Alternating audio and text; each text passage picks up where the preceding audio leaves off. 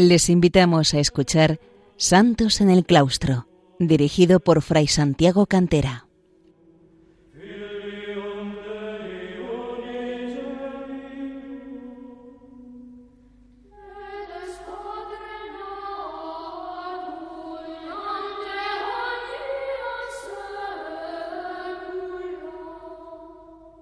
Bienvenidos, queridos oyentes de Radio María, a un programa nuevo de Santos en el Claustro, el programa que con mi hermana Margarita venimos dedicando a los santos y a las santas que se han, eh, crecido en las virtudes, que han crecido en la vida cristiana dentro de la vocación eh, monástica y contemplativa.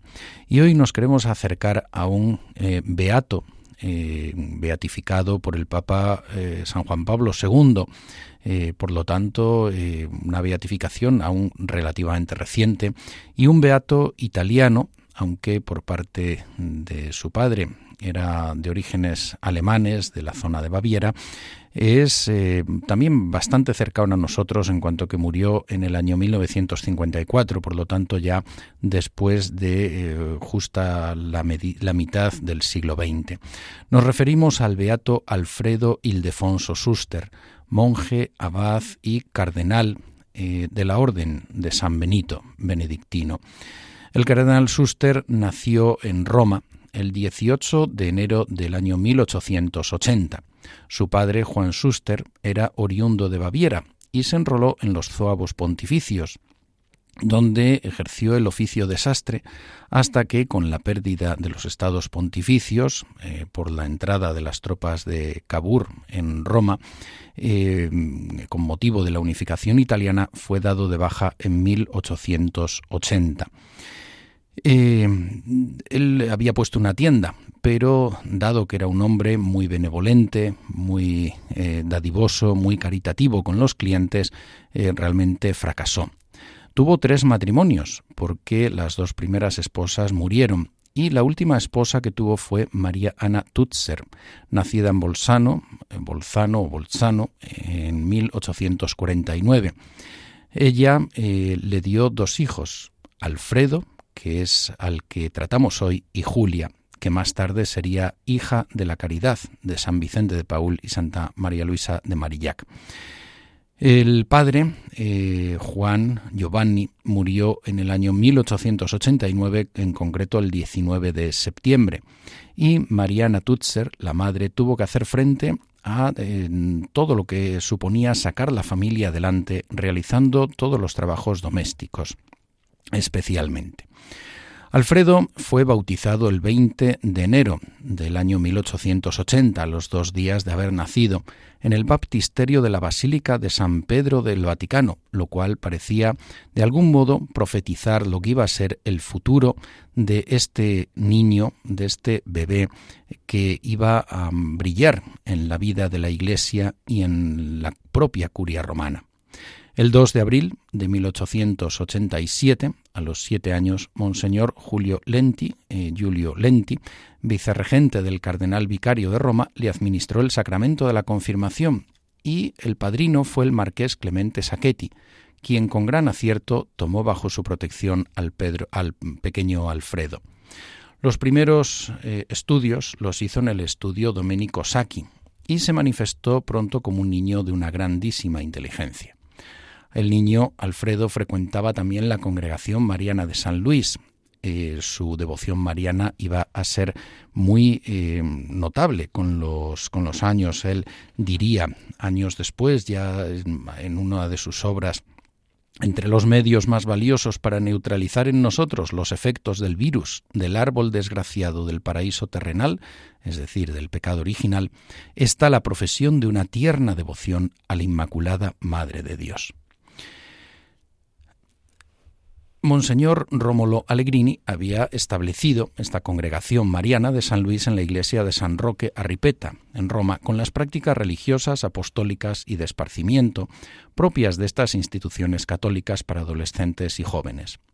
Em, Alfredo Suster recibió la primera comunión en 1890. Las hijas de la caridad, y sus muchos protectores, sobre todo el barón Fischer eh, de eh, de Altishofen, que conocía bien las cualidades de Alfredo y su inclinación hacia lo religioso, lo encaminaron, lo encauzaron a través del monje benedictino Gregorio Palmeri, que trabajaba en el archivo secreto del Vaticano, a la escuela monástica del monasterio de San Pablo extramuros de Roma. Y allí Alfredo eh, Schuster acabaría ingresando primero como mm, estudiante, pero más tarde como monje. Su primera época no fue fácil, tenía un defecto de pronunciación y esto le humillaba mucho. ¿Quién iba a decir que luego eh, sería un gran predicador, incluso predicando hasta seis veces al día, con gran edificación de todos los oyentes? Ingresó en el noviciado de San Pablo Extramuros el 12 de noviembre de 1898, con 18 años. Era la víspera de los eh, santos de la orden, de todos los santos de la orden, que entonces se celebraba el 13 de noviembre.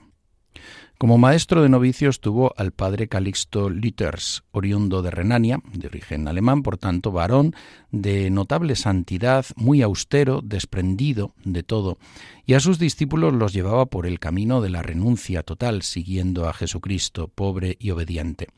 Profesó el 13 de noviembre de 1899, un año después de haber ingresado en la fiesta de los santos de la Orden de San Benito, en la gran Basílica de San Pablo Extramuros, donde se encuentran los restos del eh, apóstol de los gentiles. Allí conoció al padre Plácido Ricardi, hoy beato, uno de los grandes beatos eh, benedictinos italianos del siglo XIX al XX, con el que tuvo una gran amistad. Hizo sus estudios eclesiásticos en el Ateneo Pontificio de San Anselmo de Roma, eh, que es, digamos, el colegio internacional de la Orden Benedictina y Ateneo Pontificio, y eh, allí se doctoró en filosofía con las mejores calificaciones, pero a él le apasionaban sobre todo los estudios históricos y arqueológicos y la dedicación a la liturgia, como se mostraría en muchas de sus publicaciones. El 13 de noviembre fiesta de todos los santos de la Orden del año 1902, hizo la profesión solemne. Esta fecha, por tanto, va siempre vinculada a él, ese 13 de noviembre, fiesta de los, santos de la Orden de San Benito.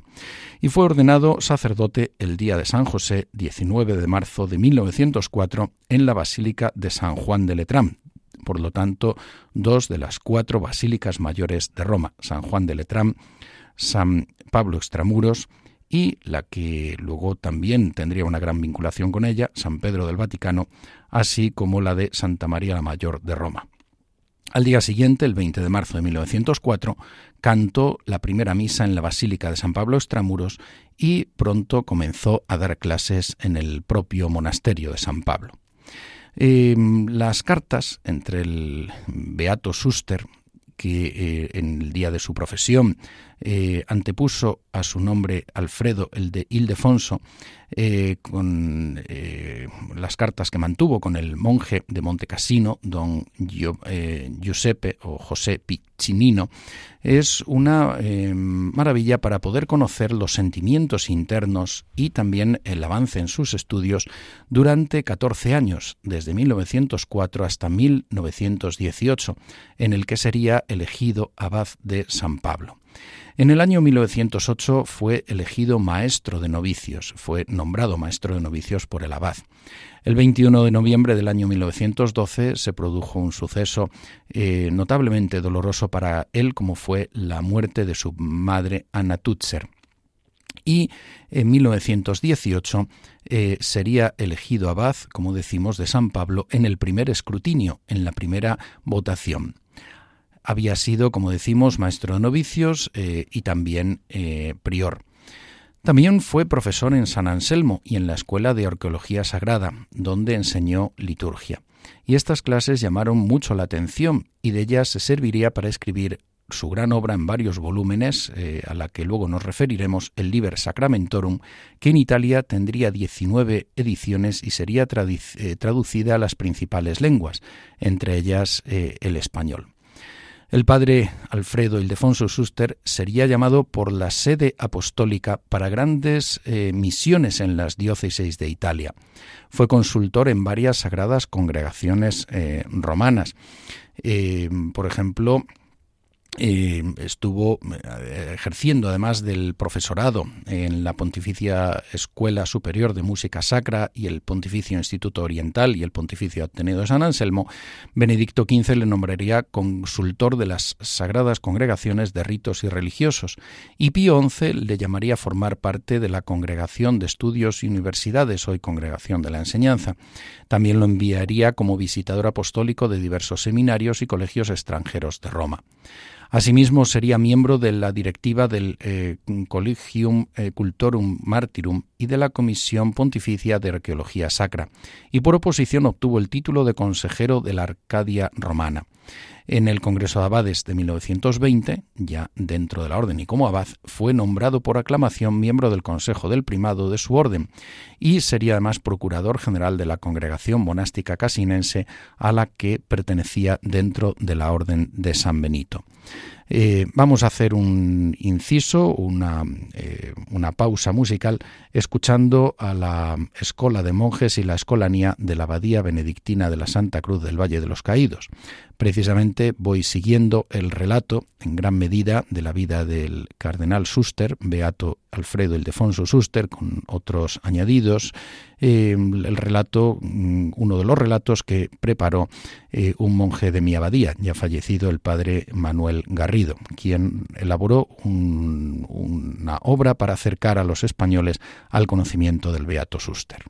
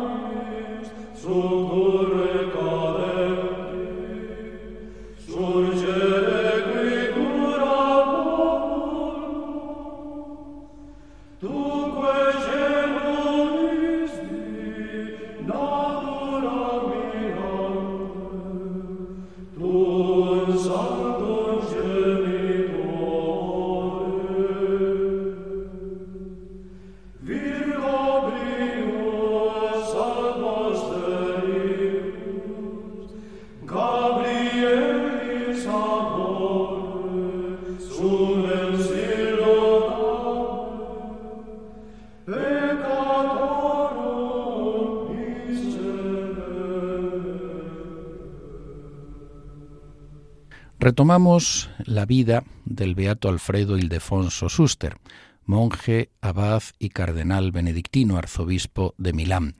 Decíamos eh, que había ocupado importantes cargos llamado por los papas eh, para en la curia romana y eh, además hay que considerar que tanto Benedicto XV como Pío XI, como decíamos, eh, le hicieron muchas consultas, lo llamaban muchas veces al Vaticano para consultarle sobre diversos aspectos de la vida de la Iglesia e incluso hay algunos documentos de algunos de estos papas que se atribuyen en su elaboración al, luego cardenal Suster.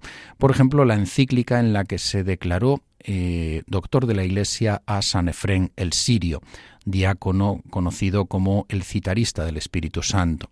Intervino además en la fundación del Instituto Pontificio Oriental, donde ejercería su docencia, como hemos dicho, y Pío XI eh, lo nombraría arzobispo de Milán y cardenal. Su nombramiento se hizo público el 27 de junio de 1929, fue elevado al cardenalato en el consistorio del 15 de julio de 1929, recibió el, el, capelo cardenalicio en el consistorio público del día 18 y finalmente fue consagrado obispo el domingo 21 de julio por su santidad. Eh, por, su santidad Pío XI en la capilla Sixtina. Tomó posesión de su diócesis eh, por procurador, el señor Mauri, Monseñor Mauri, obispo auxiliar de Milán, el 25 de julio de 1929, pero la entrada solemne la haría el 8 de septiembre. En la catedral dijo que venía a inmolarse, y es cierto que así sucedió en los 25 años que rigió la diócesis, en los cuales visitó toda la diócesis cinco veces escribió numerosas pastorales, predicó incansablemente varias veces al día. La vida austera y de oración es impresionante. Se levantaba siempre a las tres y media de la madrugada, incluso en los días de visita pastoral, que suponían un esfuerzo mayor, y antes de la Santa Misa dedicaba una hora a la oración personal, mental, y rezaba parte del oficio divino.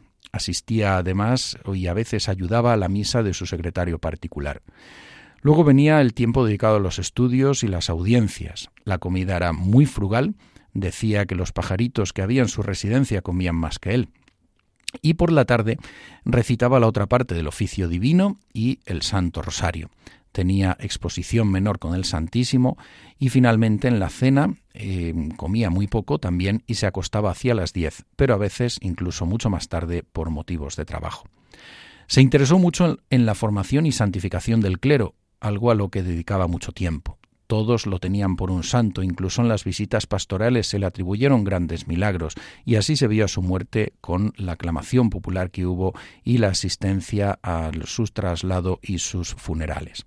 Organizó el apostolado diocesano con gran eficacia, con sínodos anuales y otros medios, y su participación en la naciente Conferencia Episcopal Italiana fue de gran relieve como lo subrayó el arzobispo de Génova, el cardenal Siri, en el proceso canónico de su beatificación.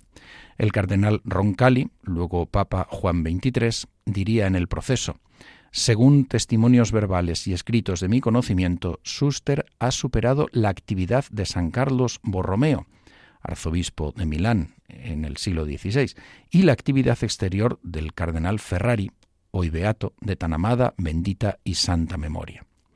El cardenal Suster tenía un elevado concepto de la parroquia, pero sin descuidar otras formas de apostolado como la acción católica y la prensa católica. Su apostolado tuvo un sello especialmente litúrgico, como era propio de un benedictino. Sus obras de caridad fueron asombrosas y eh, se hizo especialmente notable en los años de la Segunda Guerra Mundial y de la posguerra, defendiendo a todo aquel que estaba en peligro, fuera cual fuera el régimen gubernamental y el pensamiento o la ideología de aquel que estaba en peligro. Salvó muchas, muchas vidas y tuvo episodios realmente muy llamativos. En 1943, el 18 de agosto, escribió al rey Jorge VI de Inglaterra para que cesaran los bombardeos sobre Roma e Italia. Y dos días después, el 20 de agosto, telegrafió al cardenal de Nueva York para que interviniera en el mismo sentido para que cesasen estos bombardeos. El 14 de agosto de 1944 intervino para hacer remover, para hacer quitar los cadáveres de los partisanos que los partidarios de Mussolini, los eh, fascistas italianos y los alemanes habían expuesto eh, a modo de humillación en la Piazzale Loreto. Algo semejante haría más tarde, pero en sentido eh, opuesto.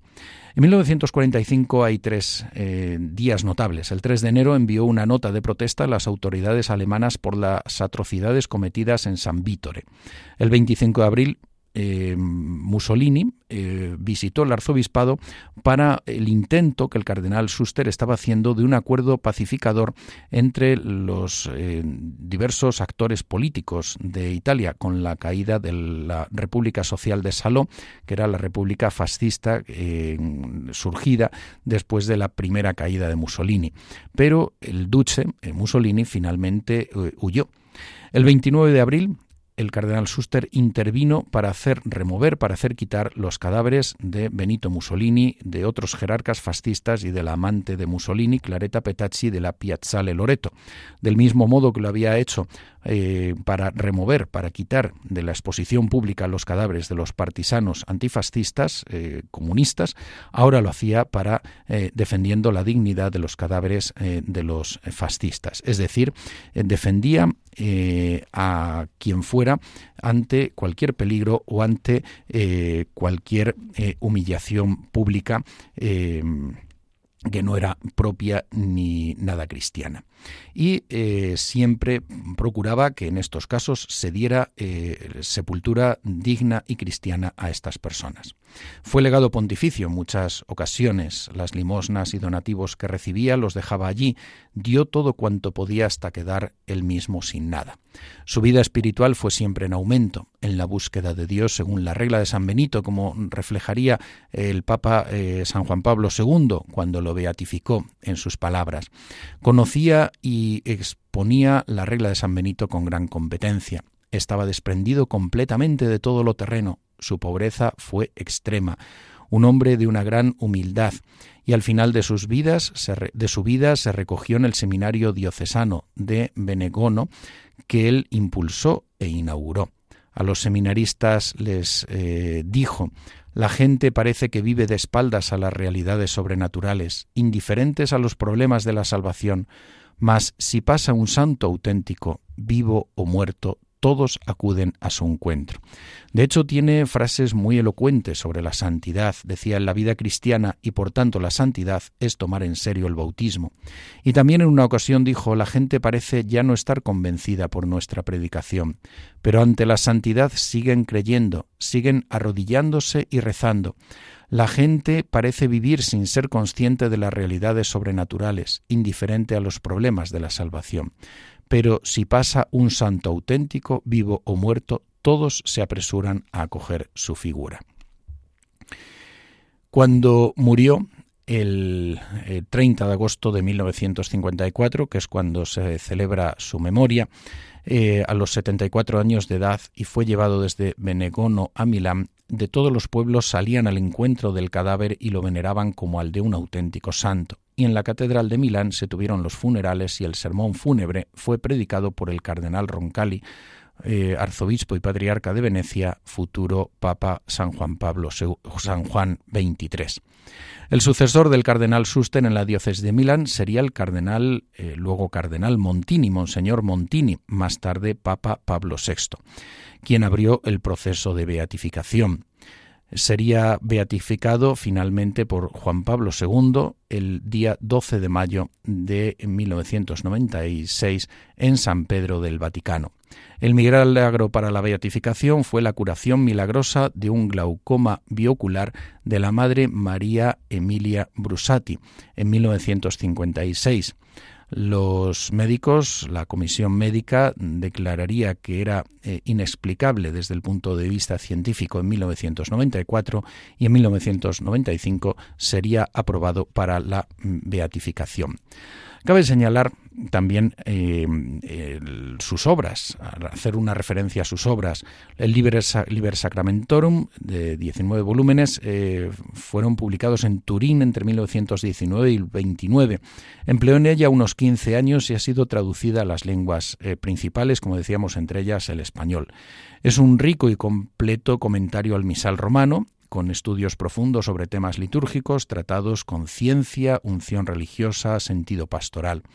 Otras obras suyas son de carácter eh, histórico. Tiene también un perfil biográfico del monje don Plácido Ricardi, eh, hoy beato, eh, también una, algunas obras sobre la regla de San Benito, la vida monástica en el pensamiento de San Benito, traducida al español, un pensamiento cotidiano o para cada día, según la regla de San Benito, en ocho volúmenes, y publicó numerosos artículos en la revista histórico-benedictina, la Revue Benedictine, la revista litúrgica, reseña gregoriana, Revue liturgique et monastique, Opus Dei, etc.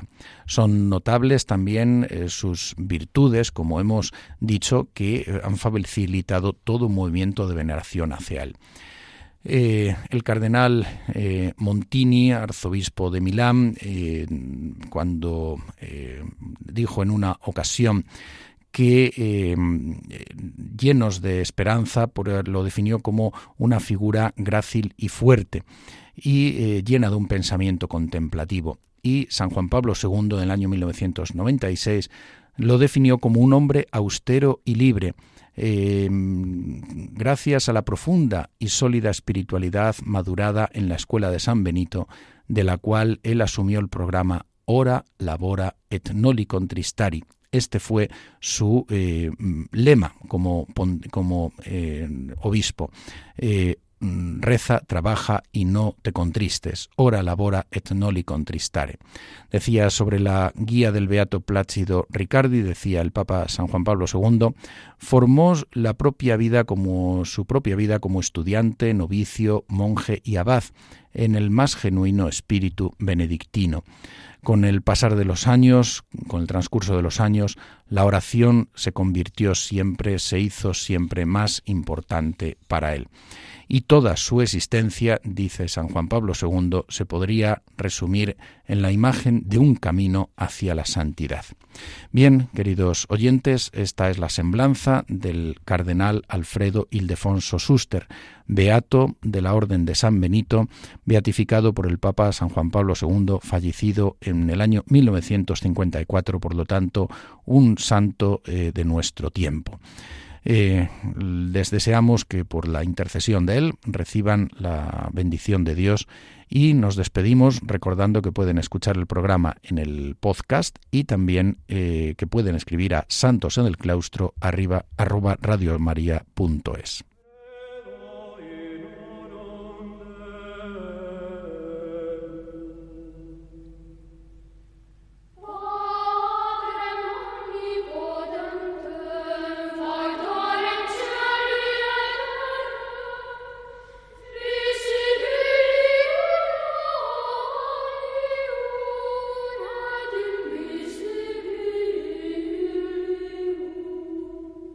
Han escuchado en Radio María Santos en el Claustro, un programa dirigido por Fray Santiago Cantera.